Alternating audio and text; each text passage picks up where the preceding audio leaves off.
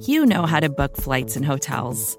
All you're missing is a tool to help you plan that unbelievable travel experience. That's why you need Viator. Book guided tours, excursions, and more in one place. There are over three hundred thousand travel experiences to choose from, so you can find something for everyone. And Viator offers free cancellation and twenty-four seven customer support for worry-free travel. Download the Viator app now and use code Viator ten for ten percent off your first booking in the app. Find travel experiences for you. Do more with Viator.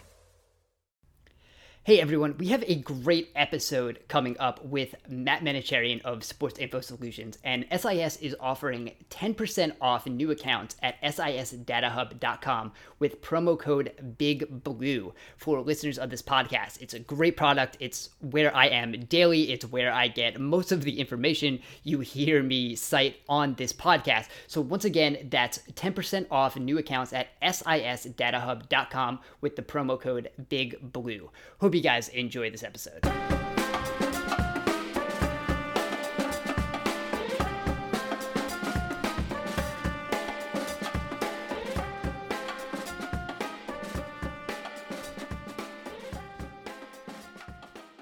Hello, and welcome to the Big Blue Big Board podcast. I am Dan Pizzuta, joined here by Chris Flum. Chris, how you doing today? Uh, pretty good. You know, we haven't had any franchise-changing decisions in the last forty-eight hours, so things are almost boring. Yeah, that's how we're setting the bar right now. So today we are joined by a guest that I am very excited to have on the show. We are joined by Matt Manocherian. He's the Director of Football Research and Development at Sports Info Solutions. He's also the co-host of the Off the Charts football podcast with Aaron Schatz of Football Outsiders. That's one of my must-listen-to podcasts every week during the football season and even in the off-season when they've been doing that. So Matt, thank you for joining us. Thanks for having me on, guys. I'm a big fan of all the stuff you're doing as well. No better place for Giants coverage on the interwebs. Oh, thank you. Appreciate that. So, uh, Matt, let's just kind of get into you a little bit. Right now, you do work at Sports Info Solutions, and we'll get into that in a bit. And people who listen to this podcast should be very familiar with S I S because I am quoting things from S I S pretty much every other minute on this podcast. But let's get to your background because you started as a scout with New Orleans and the Browns. So you can just talk about how you got into scouting and, and how that got you into your current position. Yeah, so I played high school football. I was I was uh, better at school than I was at football growing up, definitely, but I liked football a whole lot more. And I made myself into a decent high school football player, but I got into Duke University and I was not a, you know, fit to be playing in A C C football games. So um, I tried working for the team a little bit there. It wasn't really a great time in Duke football, the uh, Ted Roof era. But when I graduated, I went right back to my high school and I started coaching, you know, as most esteemed Duke graduates do. They go back to their old high school for a volunteer coaching assistant job. Um, and I did that while I did different day jobs, just trying to pay the bills, doing like real estate stuff. And through coaching, I was keeping up my own blog where I was writing down a lot of like football analysis stuff, really boring, but like nitty gritty football stuff that like only a few people would probably be interested in. And I was applying everywhere, every college team, every N F L team, trying to figure out a G A job, just any way I could get in possibly. And through a friend of a friend of a friend of my dad's, Uh, there was a connection to like the father-in-law of Mickey Loomis, um, who was the G M of the Saints, still is the G M of the Saints.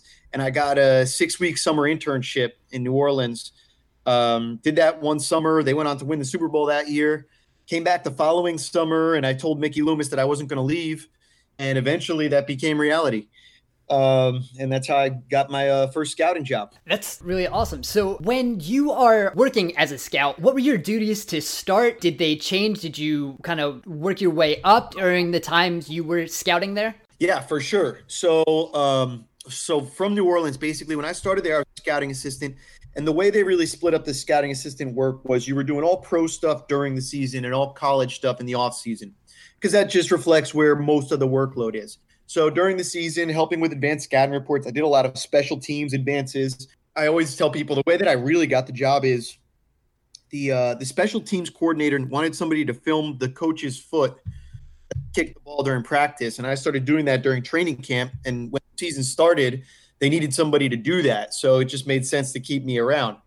Uh, besides that, though, I mean, obviously I was doing lots of different work in the in the scouting office. On, on game days, I was doing uh, the sideline pictures that are now on tablets uh, for the coaches and delivering those and getting yelled at, you know, if the players performed poorly uh, because it must have been the Bucks' fault. Uh, obviously. Yeah, obviously. So all that kind of stuff. And then in the offseason, all draft stuff. So a lot of preparation of just organization of different things. So as soon as the season ends, you're getting ready for the Senior Bowl, all that kind of stuff, getting all the information of the scouts, making sure that they're sending the proper information back into the office, uh, working with the college scouting coordinator, doing a lot of that stuff. Then organizing the February meetings.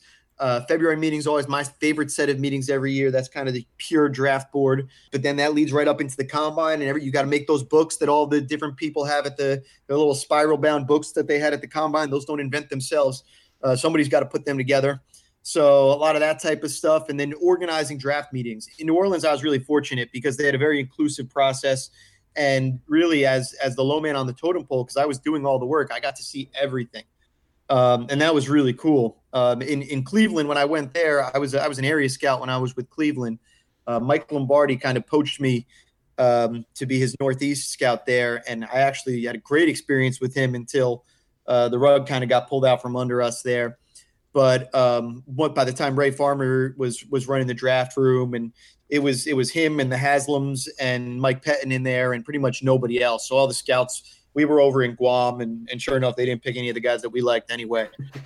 It probably shows. So as we kind of talk about that, I, I kind of want to get into part of this scouting process, and as we're you know, about a month away from the draft right now, of how everything just kind of comes together. And like from a scouting, how maybe a big board comes together, how many times that big board potentially changes from you know February when you first put it together, then through the combine? Yeah, um, it's really, really interesting because the board goes through so many iterations. And uh, I, I joked in the opening of the Football Rookie Handbook, I told the, the joke that we would always say every year in New Orleans, where so you go through the season. If you start off, um, if you if you consider the beginning of the year, Uh, July, when when training camp opens for the pro team, all your scouts will come in. You'll have maybe two weeks together to really get to know your own roster, get to know you, make sure you're all on the same scale, make sure that you're integrated with you know everything that you're looking for, and, and fully understand the needs of the team, um, and on the same page. And then you're off. And then you know it's August, and you're going to college training camps, and you're seeing all of the players for the first time. Well, not for the first time, but for the first time that season. You, you've got to remember you're following these guys. They're freshman, sophomore, junior, however many years they're in the school. Hopefully your area scouts are getting to know them over all that time.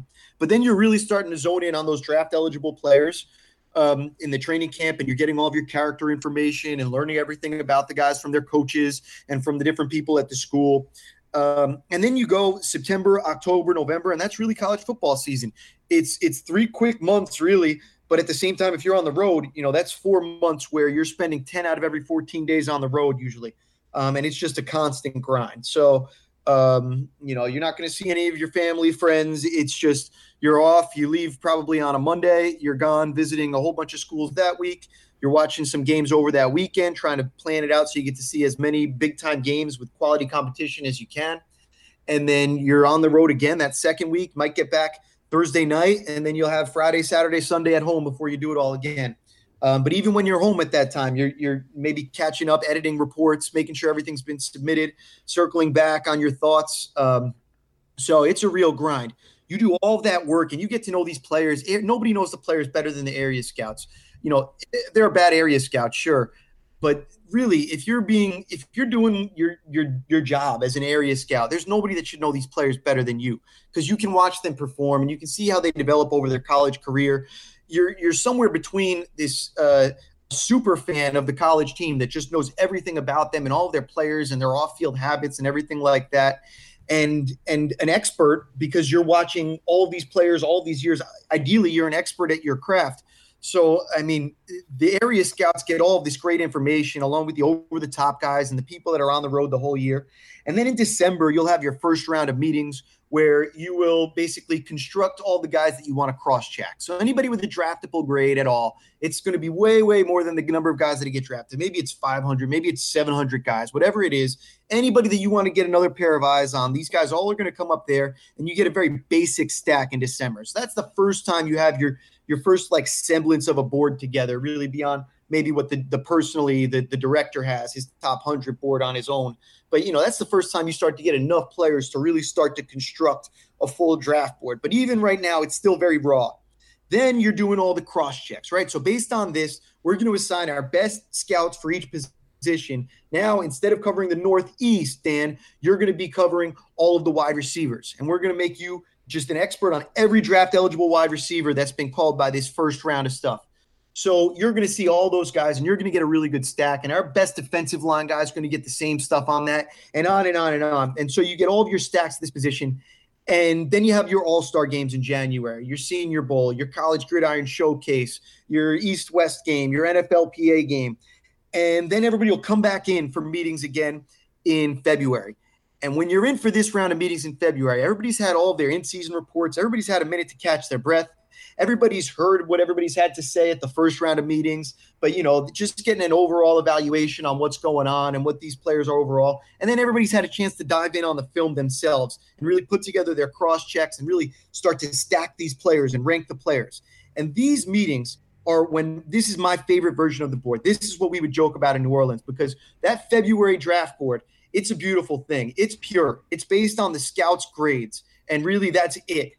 And what you have in that is is um, a real an, an evaluation of what these guys are on the field right now that is unbastardized in a lot of ways. And so that's why we joke about it in the beginning of the book, that we say, you know, take a picture of it now because we're going to spend the next two months ruining it. And that's a joke because at some, yes, getting good in- injury information is important. Incorporating more character information, understanding, you know, strategically what's going on. Different information will pop out. Of course, you're gonna you're gonna learn different things from February to April. But also, there's gonna be a lot of crap that comes out from February to April, and there's gonna be a lot of posturing and positioning, and agents are gonna get involved, and hearsay is gonna become a lot more of a thing, and coaches' opinions are gonna get incorporated, and maybe your doctor gave a guy a degenerative condition grade, even though it actually wasn't. So while I believe in the final draft board, and I'm not advocating that we get rid of all this process, what I am saying is that February board is a really pretty thing. It's a really wonderful thing. And that's what the board is looking like right now um, until everybody finishes up with the whole combine and everybody finishes up with all the pro days in March. They'll go back in in April, and then they maybe have already even started ruining it a little bit. But, you know, they're going to start to incorporate all these numbers a little bit too much. And I, it's not that I think combine numbers are bad. It's that I think the teams are very bad at in, incorporating them into their evaluations. Um, this is why we really say analytics is in its nascent stage. And I think people are are guessing with how they use these things a lot of the time. And that's why people get so frustrated with it. Right. And I think that's one thing that's kind of come out of analytics is realizing that sometimes bad stats are worse than no stats, and then trying to to figure out the balance there. So while you were in there, and this was a couple years ago, you've been with the Saints. How versed were you in analytics at the time? How versed were uh, the Saints and then eventually the Browns? Or was that stuff you were incorporating? incorporating, or is that something that's still just becoming newer inside the organization? So I'll I'll answer it on kind of two levels, because there's me and then there's like what the teams were doing. So in New Orleans, I came in with an open time, open mind. I had been a reader of Football Outsiders since, you know, since they started the website. And um, it was always, I, I never thought about analytics as like the word anal. I don't think I knew what that word meant, but I certainly built my entire football playing career on understanding tendencies and being a coach on the field. And I mean, all of my value as a as a high school football player was the fact that my coach could literally tell me, by my senior year, he just let me call the defense from on the field. He said, you got a better view than me out there. I trust you. You know what I want to do strategically. And as a seventeen-year-old, I'm out there calling coverages, calling blitzes. And and that was my whole value, because he could worry about the offense and figuring out what he wanted to do on the next series.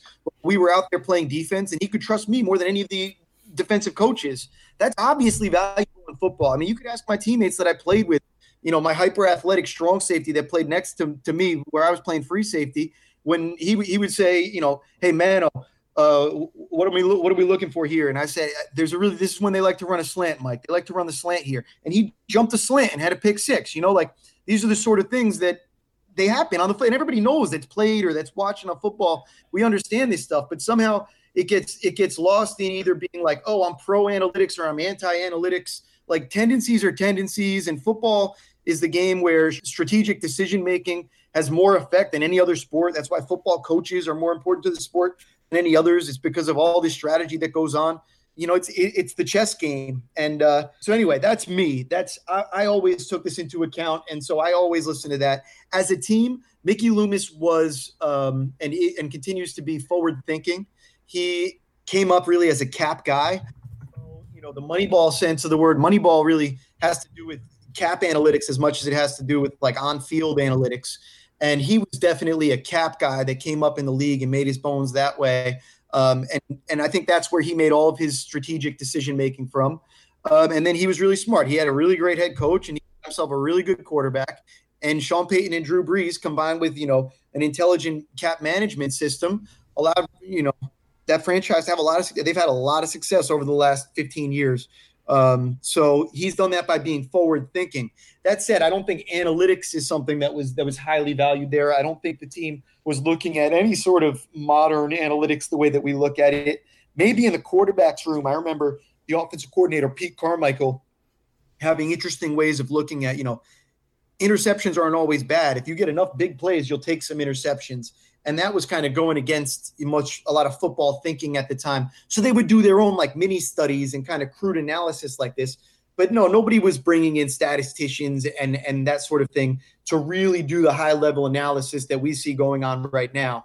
Um, I think it's mostly just Mickey being a smart manager and and Sean having really good intuition in the way that that he would coach the thing. You know, Ryan Pace is the as the uh, pro scouting director. He wasn't using analytics so much, but what he was doing was delegating resources well and being really good at gathering information himself and, and relying on different things. So um, we did all that, um, but it, it wasn't it wasn't analytics forward thinking. Now Cleveland was different. Cleveland, I was completely on the scouting side, but it was very you know they had the whole analytic operation already set up at that point.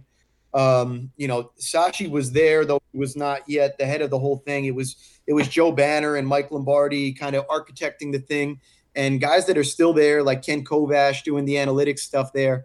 Uh, they they were coordinating that part of it, but um, that was really kept very separate. It was not it was not something that we were brought together. I sometimes went into Kovash's office to pick his brain, but I was on the scouting side, he was on the analytics side, and we were we were two separate deals, which I think that's really how it is in a lot of places, even Cleveland today.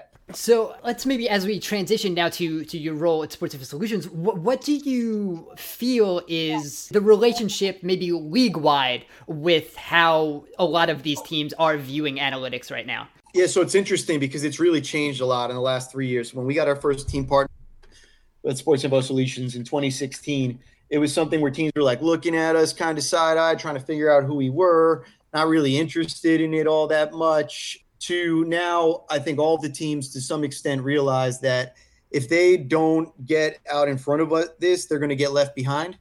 Um, you know, even if you take uh, teams that are kind of seem they seem like they're really backwards, and I'm sure there are people inside lots of organizations that are that are kind of still counterpunching and saying, no, no, no, you can't do this kind of stuff. You don't want to. I think.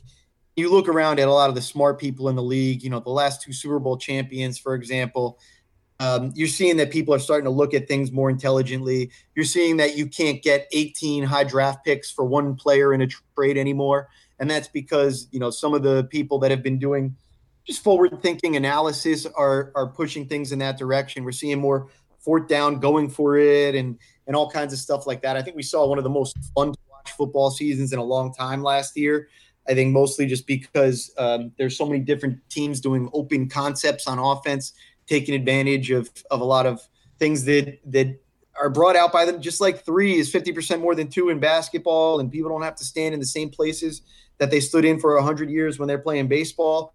You know, there are things that we can do in football, and I'm not saying it works in high school football where it's really hard to pass the ball a lot of the time.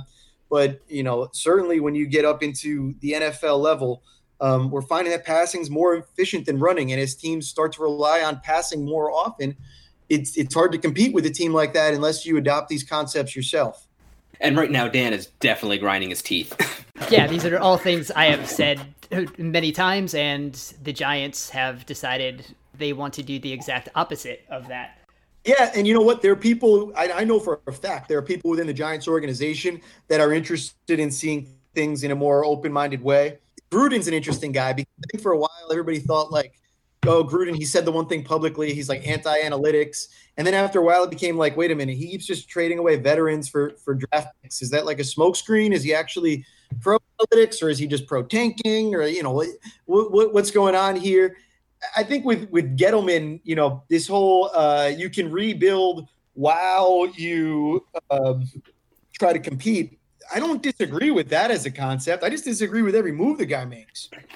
Right. Yeah. The, what, what he's saying is technically true, but the competing while trading away Olivier Vernon and Odell Beckham uh, and letting go of Landon Collins and letting go of the good players kind of go, goes counter to being able to compete, yeah, which is, yeah, like, which is like some issue. Of these moves are just like patently bad. Like, I'm not here to criticize Gettleman or the Giants. Like, but oh, I mean, go ahead. We do it all the time.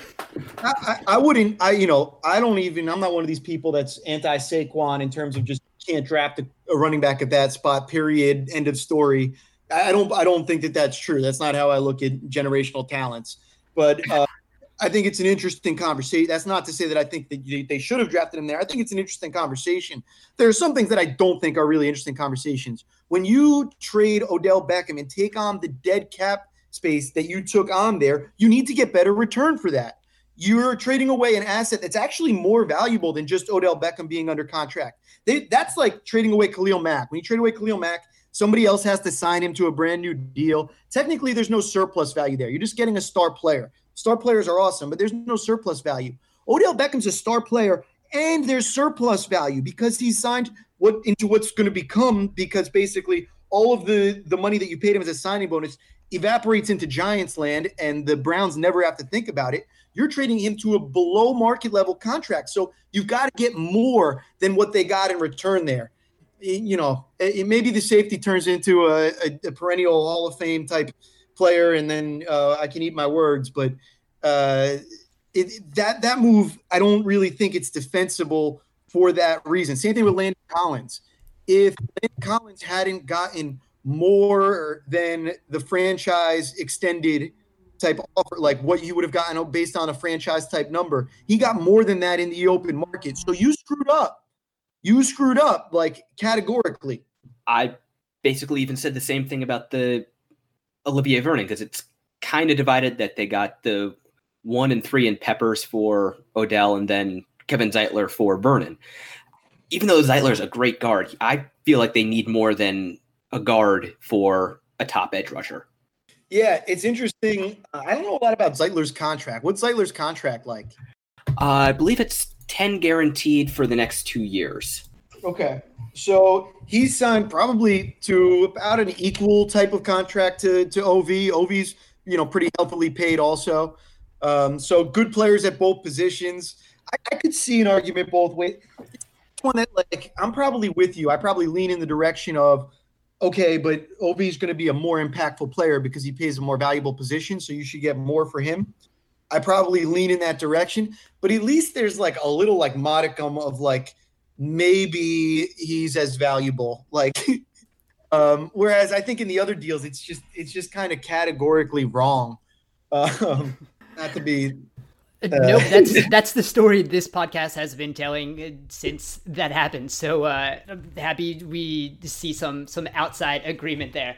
So while we're here, let's, let's just move into your role at Sports Info Solutions and what you're doing there. Let more people know kind of what Sports Info Solutions offers. Like I said at the top, people who listen to this podcast are, are at least familiar with the company uh, because I say, according to Sports Info Solutions, about eighteen times an episode. Um, but just give us a little more of what uh, your role is now, because I know it started as just baseball, only football has been recently at S I S, and and what you guys are doing right now. Yeah, I was going to say, you guys are you guys uh, Yankees fans also? Are you Yankees, Knicks, or or what, what's your allegiance? I am Yankees and thankfully not a basketball fan. Quick otherwise basketball. I would have been Knicks. Yeah, that's the same here. Okay, so we we yes, we were founded as a baseball company. We were founded as Baseball Info Solutions, and we work with with the Yankees of Major League Baseball, who I'm sure bring you guys a little bit more happiness than the Giants have been bringing you uh, in, in in the last couple of years, at least. Yeah. At, at uh, least Gettleman can't trade away Judge. Right, that's that's that's out of his wheelhouse, and and Cashman doesn't have to worry about uh, Steinbrenner coming in and, and forcing him to. Yeah. Right, that so. Um, yeah, no, we, so we were originally Baseball Info Solutions was founded in two thousand two by John Dewan, who had founded Stats Incorporated back in the day, and Bill James, who's Bill James. Um, so those guys wanted to go deeper into baseball and really provide information that could help the teams win games. Um, so they started gathering all this kind of intricate baseball data about everything from shifts to, you know, where the ball was landed in, in precise and, and started calculating all the different park factors and just kind of brought about really like this age of analytics in baseball to the point where uh, now we work with, I think, about twenty-five of the thirty major league teams. Um, and we cover all kinds of major league information, minor league information. We cover the N P B, uh, that's Japanese baseball. So it's just uh, it's it's flourished as a company. And in twenty fifteen, they decided to expand into football and really try to to attack this as it started. People started to grow an interest as far as football went with it, and they kind of saw the writing on the wall. So meanwhile, that's when I was kind of doing my whole thing with uh, Saints and the Browns. And then when I left the Browns, I had gone back to school to get my master's in sports analytics from uh, Columbia University. And the guy that ran the program, he was also the guy who's the president of SABRE, uh, Society for American Baseball Research. Um, and basically, I learned everything I could about baseball, basketball, and soccer analytics there because he sold me on this idea that football was going to go the same way that these other sports went. You know, baseball's already been down this road. Basketball is in the process of going down this road, and it's kind of just inevitable that analytics, analytics is just using using data to make better decisions, and that's applicable to all walks of life and all sports, and especially anything like like that's a zero-sum game like football. There's only one team that wins the championship every year. This this sort of thing, you know, in a cap-controlled league, this is something that can really, really help you um, in a strategy-driven game. So I basically, he basically introduced me to the guys at S I S who had started doing their analysis, but they realized really quickly they needed a football guy. They needed to understand how to connect this to football and their real on-field strategy, or else they didn't have a chance. And so that was to their credit, and, and that's how we came together. And I see myself as pretty much a translator between the football and the analytics, and making sure that everything is being taken into account from one side and the other at all times. Because, I mean, we have analysts, you know, we have a whole staff of analysts, and these guys are incredible. The research that they do, um, you know, it, it, it'll, you know, it, it, it'll really be a humbling experience when you see these guys and just how smart they are, and just knowing you're the dumbest guy in the room every time, but and, and just have to be okay with it. Um, the guys are unbelievable. And then at the same time, I've had the opportunity to build up this this football scouting department where we have sixty guys come in every year. They're mostly entry-level guys, just like in our baseball department where we built up this following where we have guys that have come through uh, our doors and now work for every Major League Baseball team. We're starting to get that place at Sports Info Solutions where we're training these guys up. And essentially, they're learning how to become quality control coaches. They're learning how to become area scouts. They're learning how to become analysts. Um, and they're watching thousands of hours of football, charting data from every game in the F B S, uh, college football, and also the N F L, of course, on the most intricate level possible so that as opposed to, to kind of grading players on every play, what these guys are doing is trying to record every event that happens on the field in as much most intricate detail as possible. And then we use the data, you know, we send that over to that to that staff of analysts that I was talking about and use that to let us to let us learn from the data as opposed to the other way around. So S I S has grown, uh, you know, on the football side to a point now um, where, I mean, as you guys know, you can follow us on Twitter all the time. We're putting out stuff in the blogs all the time. But really, our, the core of our business is we work with the teams. We work for the teams. Um, we're trying to help them get better and create a com- competitive advantage, and we're happy to have the opportunity to do that. But then with things like the Football Rookie Handbook and, and stuff like that too, we're also trying to put this stuff out into the public sphere as well so that fans can become smarter. And, and the reason for that is simple. We find not only is that fun, But as fans get smarter and they clamor for this stuff more, it gets straight to ownership. Um, and then it helps our business at the end of the day. Yeah, that's kind of also my hope, especially covering the Giants, where I feel sometimes it's it's a little behind maybe some of the other teams. But I've found when I've been using it, and and the S I S Data Hub is just a consistently open tab on my browser, uh, so I'm thankful for that. But I do want to talk about the, the S I S Football Rookie Handbook, because it, it just came out recently, and it's, I mean, we're talking about the drafts on this podcast usually, and this is uh, just a great resource for, uh, it's the perfect blend of what we've been talking about of scouting, and there's a full page of analytics on, on each prospect. So uh, can you just bring us into how this came together, or why you wanted to put it out, and just what people can get from it?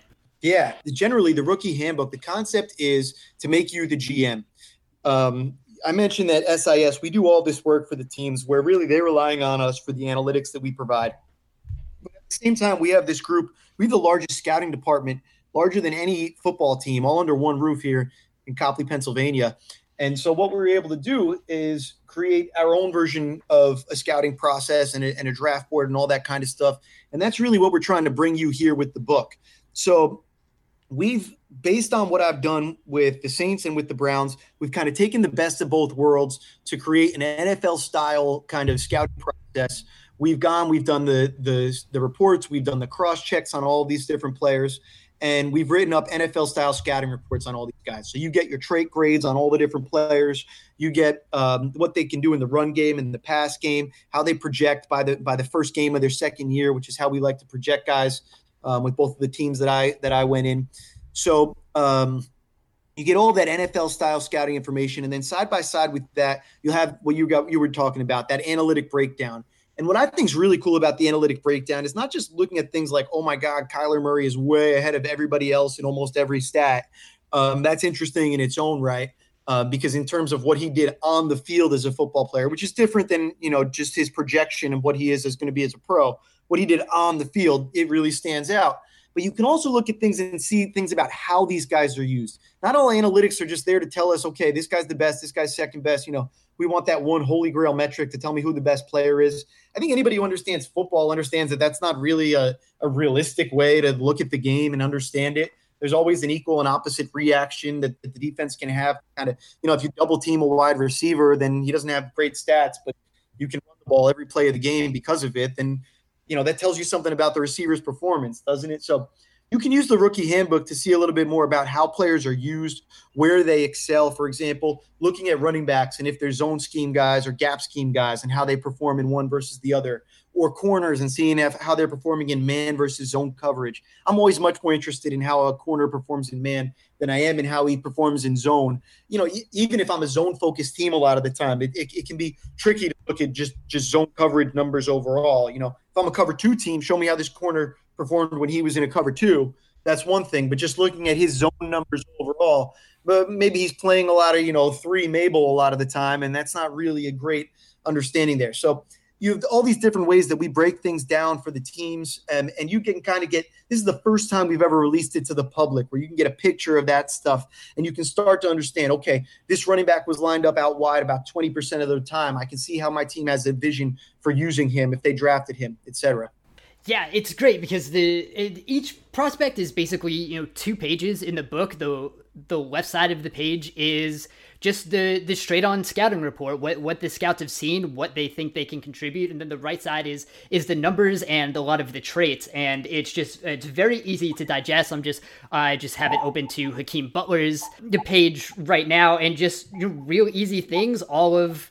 all of his, his scouting, and then you look over and it, great numbers on route running, three point seven yards per route, fifty percent positive play percentage with man, forty-six point three percent against zone. You can see you lined up in the slot twenty-four point six percent of the time. So it's just, it's really, it's it's been great and easily digestible, and I've been using it pretty much daily since I got it. Yeah, I'm pumped that you like it. Yeah, it, it's really cool. I mean, sometimes I'll just be sitting by myself even, and a player will pop up or somebody will ask me about him, and I'll be like, oh, let me check what, what we wrote in the book about him just to remind myself what the player was. You know, it's hard to keep, all, you know, two hundred fifty or four hundred. We wrote up over four hundred players for the book. We put two hundred fifty reports in there. uh, the top guys. We didn't want to bore you guys with, with the lower prospects. We already had six hundred pages worth of information in there. Um, but just even getting a refresh. Oh, okay, this guy. I remember what we thought of him. Oh, okay, yep, I remember that dude. Okay, the guy with the big arm. Okay, but he's. I remember this dude. Um, so it, it's nice for me just to have it as a reference guide, honestly. And I'm excited to sit there during the draft and and as guys come off the board to revisit each of the pages.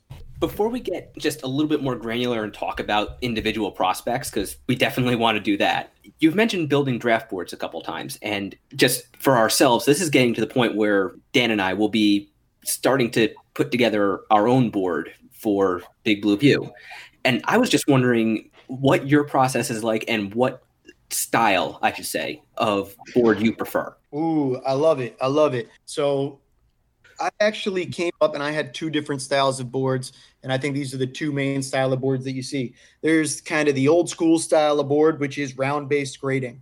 So each grade corresponds with a round. And no matter what year it is, you say, I watched his film and I think he's a third round guy. And somebody else says, I think he's a fourth round guy. And then you argue about that, even though maybe those are actually the same thing, or maybe you guys, you know, it's hard to, it's whatever a third round or a fourth round means to you. Um, that's kind of the old school way of looking at things. Um, that's how we did things in New Orleans. That's not to say we didn't do a lot of intelligent things as well, including, you know, trait grading and, and different things like that.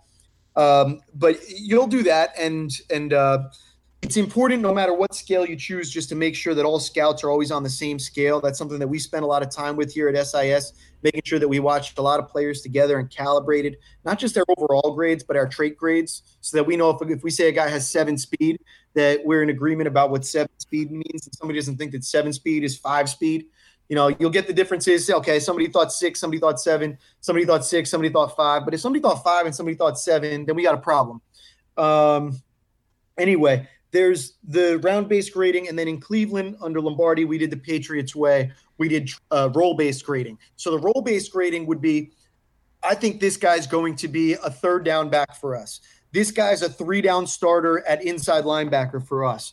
Whatever the guy's role that he plays on the team is, and if you're a starting-level player, there's a definition for that. If there, if you're a Pro Bowl-level player, there's a definition for that. If you're a, a, a just a sustainable-level player, you know, kind of – minimum, or if you're all of that, you've got these levels set and you start to understand what the player is for your team, where he fits in on your team versus the players that are on your roster. Um, and so fitting in that kind of role-based grading is my pref. It's my preferred way of looking at things. And what that also does at the end of the day is if we say, okay, we had X number of players that we graded as solid starters or better, then maybe we have forty first and second round grade. Maybe a solid starter is supposed to be a first or second rounder in your in your round-based system. Well, maybe we only have forty guys that are solid starter level players this year. So there aren't there aren't sixty-four guys that match up with first and second round grades. So I, I think it, it ends up being a more kind of intuitive way of looking at things. And uh, the real key for me always is so stacking each position, having a vertical stack for each position, and then horizontally being able to integrate your vertical stacks. Um, and to me, having the role-based rating, knowing going into the process that a running back that can only play on first and second down or on third down is categorically below a third down pass rusher, that helps you make that horizontal stack a, a, a more feasible process. That is usually the way our board works out, maybe not specifically with uh, numerical or trait-based grading, but that two-axis, I first started doing it when Jerry Reese was still the general manager, and I tried to build my boards based on what I, I had at least heard second or third hand how the Giants did theirs, where you had the individual, uh, the round neighborhoods. So you had top ten picks, the blue chip guys, then you had the mid first, then first second, and so on and so forth, and then broken down across each position. At least from what I hear now, The, under Gettleman, the Giants do have that board still, since they both probably learned it from Ernie Accorsi. Yep. But then he still uses the uh, one to one hundred, almost like N F L dot com style big board. So he's, are you saying his grades are on a one to one hundred scale? Or are you saying that uh, it, stack players, one single Quinn, stack like, of players? Quinnen Williams would be player one, and then Josh Allen, Nick Bosa, straight down to player, I don't know, five hundred or whatever. Well, so at some point you got to do that. So we have we, you have the vertical and you have the horizontal, and that way you have your nice kind of like matrix when you look out at, at the big wall, right? And so that that huge wall is going to be covered. You know, quarterbacks is going to be all the way to the left on the top, going all the way across to having, you know, free safeties and kickers all the way at the right on top. And then you have, you know, first round, second round, you know, going top to bottom, or maybe it's not round, maybe it's just grade if it's if it's, you know, kind of Pro Bowl level, starter level, backup level, you know, whatever. And then you fill out like that. But then at some point you also have to stack, especially when you're talking about the, the higher players, you've got to figure out going into the thing, um, okay, what is our first, you know, take the first round. What's our order of these first thirty-two players? And it doesn't need to be exact. It doesn't need to be like bound to that list. But, I mean, hopefully with by the time it comes to draft day, whatever you're drafting, you have a list of as many guys as up to the number that you pick at. You have those guys really sorted out what order they're in, and you know, in your head, so that you know that if you were on the board, you're not you're not trying to make a decision. When you get to the fifth round, and you oh, we have three guys left with third round grades. Let's pick one of these three guys. Okay, then you can talk about which one should be. Doesn't really matter about your like individual long list, but I think at some point you you have to you have to. That's what I call horizontally integrate your board into into one into one stack, so you know who you're going to pick at what point. Right, and so this leads into uh, a question I did want to ask, because I think goes in with the Giants and, and how to w- work in positional value in that, um, because I think the Gettleman has maybe to a fault been uh, best player available, um, and I think that term changes depending on the person. It seems Gettleman does actually believe best player available uh, no matter what. He has a little post-it note in his pocket apparently that, that says that. So I know like if looking through the handbook right now, I think your highest grade would be Quinnen Williams, and then I think it goes Ed Oliver, then Josh Jacobs. I'm not sure if you were putting a big board together with that, those would be your top three, or is that how that would work? So that's a great question. So we didn't actually verti- we didn't do that integration uh, across the board. Those are our grades. I think that easily we would say Quinnen Williams is is kind of separated from a few of the guys. We think he's our top guy in the whole draft. I think all of guys that are in that seven point one to seven point oh grade range, those guys, you know, that tier, what we would want to do over the course of March and April is make sure that we have those guys stacked exactly how we like them. So, uh, you know, I, I also, I personally have a thing where even if we have running backs graded very highly, like I know we have a very high grade on Josh Jacobs, I categorically am a little bit, uh, you know, I want to go for positions that have higher value over position. So if I have guys that are at the same grade level, I want Ed Oliver over Josh Jacobs, even if they're at the same grade level, or uh, yeah, I think they're ex- the exact same grade in our book. Um, because for me, the position scarcity of having a defensive tackle that can do what Ed Oliver does is much more important in your team building than Josh Jacobs. You know, every every team when you go there, your defensive coordinator, your offensive coordinator, they'll give you a list, one one through eleven or even one through twelve now, you know, if you consider a fullback and a third wide receiver or whatever it'll be, of what their position importance is. So this is the most important position in my offense. This is the least important. I can win with anybody at this position. I need a guy that's special at this position. Um, so I, I, on some level, you're considering position scarcity. But if the guys are at equal, you know, that's for guys that are at equal levels. I agree with Gettleman that when one guy's better than another guy, when you've got your Quinnen Williams just graded a lot higher than you've got any of the other guys graded, you've got to take Quinnen Williams. Right, yeah, that that makes sense. I think maybe last year you did have Barkley so much higher than everyone else, uh, but that's... I, I think mean, it's that's, very possible. Yeah, that's, I mean, that's a you know conversation we're going to have for a while with the amount of quarterbacks that were available and the need... Wait, need so can we say one thing, though? Quarterback yeah. is different. Right. Just Quarterback is always different. Quarterback, I don't think best player available applies necessarily to, just because the, the level of importance of quarterback. But we can we can circle around on that one. yeah, I I would agree with that also. Apparently the Giants did not last year, or they just don't think it's a need still, which you know is possible. um, but so we'll get into quarterback now, because it kind of seems like through uh, the, the rookie handbook and the grades given out, you are in agreement with pretty much everyone else that it's kind of a two quarterback class, and it really just kind of drops off from there.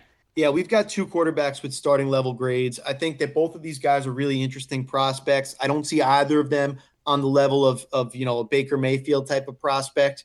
Um, and I think they're they're probably a hair behind some of the guys from last year. I think, uh, you know, probably the top three guys, at least in my book. But um, I see these guys as with the ability to become very good starting quarterbacks. Kyler Murray, high, high upside. Um, but there are obvious risks associated with him. So I see a really wide band of what you could have with Kyler Murray. On the upside, you could see a Russell Wilson plus type player.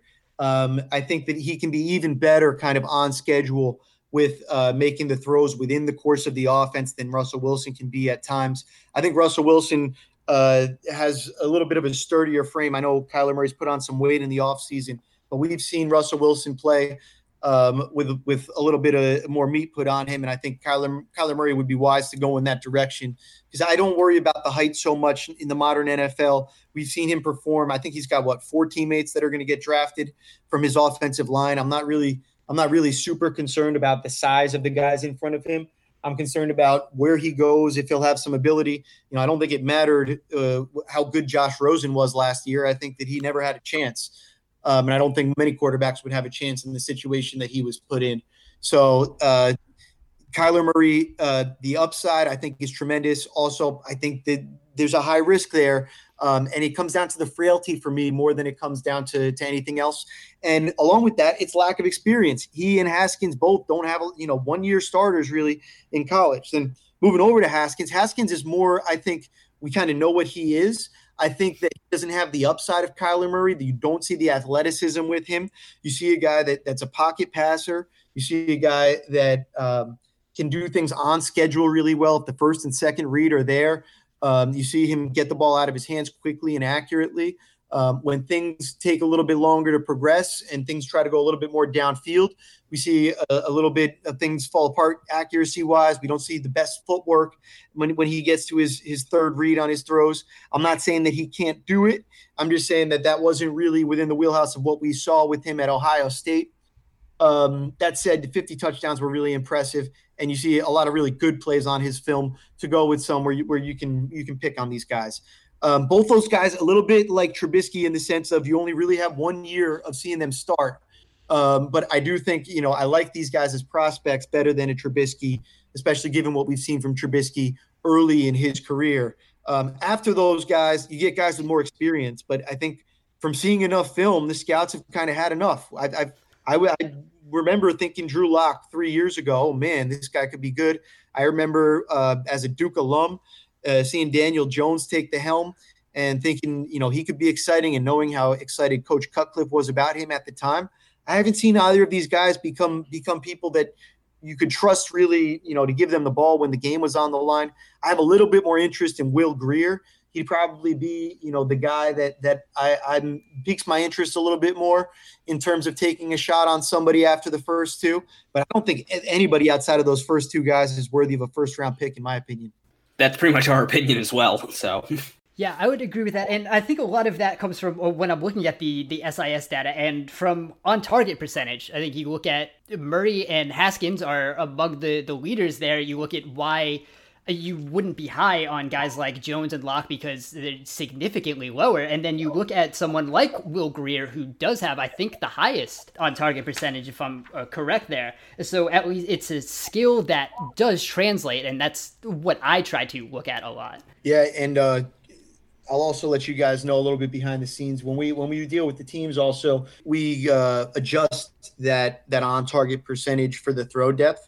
And when you start to adjust that, then all of a sudden these guys really start to stand out. Again, Kyler Murray and Will Grier, um, you start you start to really see um, things that, that, that get you excited. And the separation, at least from the numbers standpoint, in terms of the on-field performance, I you know I think those guys there's there's good reason to to like a lot of their their pro projection traits. Yeah, that's interesting. So uh, let's get you on maybe uh, one more position group. We go to probably another part of what the Giants have traded away and need to uh, get better at is edge. And this is uh, seems to be a particularly deep edge class. I, I know through the handbook, your edge rankings are, are pretty around where the general consensus is. Is there uh, anyone from uh, this group you think has been uh, better or should be talked about more? So, um, you know, I, I think that the, the book on, on Bosa and Allen is what it is. I think these are top guys.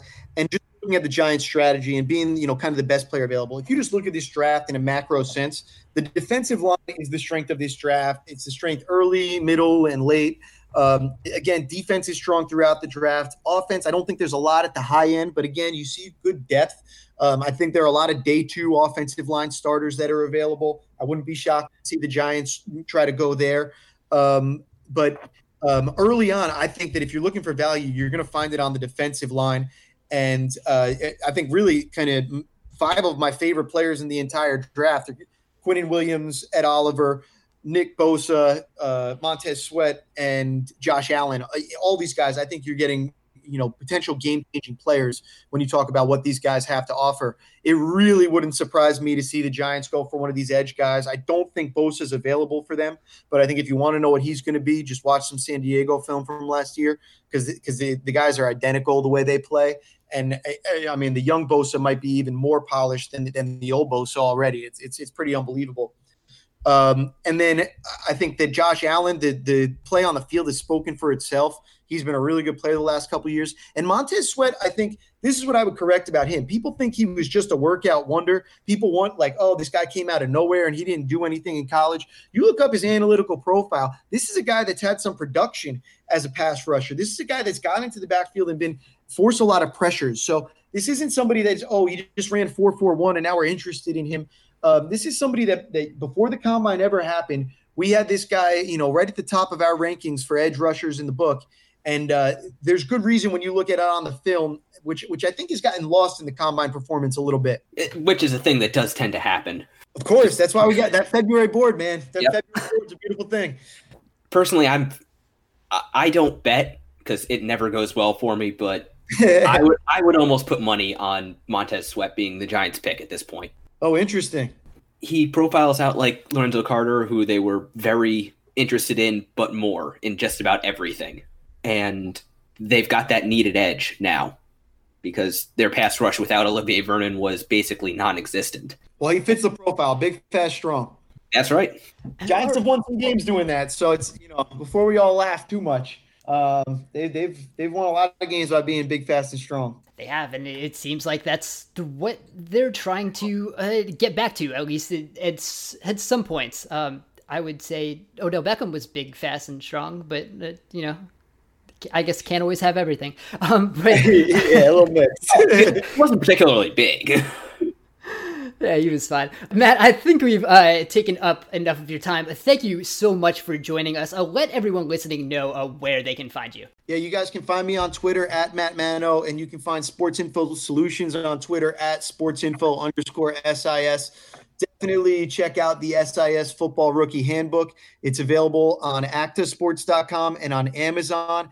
And there's a brand new Kindle edition that is out today. So you can get the Amazon Kindle edition for just uh, fifteen bucks and have this awesome resource available to you on your cell phone. You can pull it out at the bar when somebody asks you a question about a player or make your girlfriend look like she's an expert in front of your, your buddies so that uh, everybody's impressed by by your trophy babe. Whatever whatever you do with this sort of information, you can get it on your cell phone now as well. So check that out. That's a great deal. Uh, thank you so much. And also, uh, I'm gonna I'm gonna plug your podcast, Off the Charts. I listen to it every week during the regular season, but listening to it during the off season. They just had an episode with Mike Tanier of Bleacher Report, uh, talking about the role of analytics and whether that's blending into tanking. It was a great episode, great discussion. Yeah, Mike's really just anti-analytics, so we don't really we don't really get along with him anymore. um, but yeah, for more on that, definitely check out Off the Charts. It's it's a pleasure always. Like I said, Aaron Schatz is one of my heroes going back, so it's cool doing that with him every week, uh, no doubt about it. All right, great. Thank you so much, and uh, thank you, everyone, for listening. We will be back at the end of the week to talk some more draft stuff, so we will talk to you again soon. More to-dos, less time, and an infinite number of tools to keep track of. Sometimes doing business has never felt harder, but you don't need a miracle to hit your goals. You can just use HubSpot because their all-in-one customer platform can make growing your business infinitely easier. Imagine this: high-quality leads, fast closing deals, wildly happy customers, and more benchmark-breaking quarters. It's not a miracle, it's HubSpot. Visit HubSpot dot com to get started today.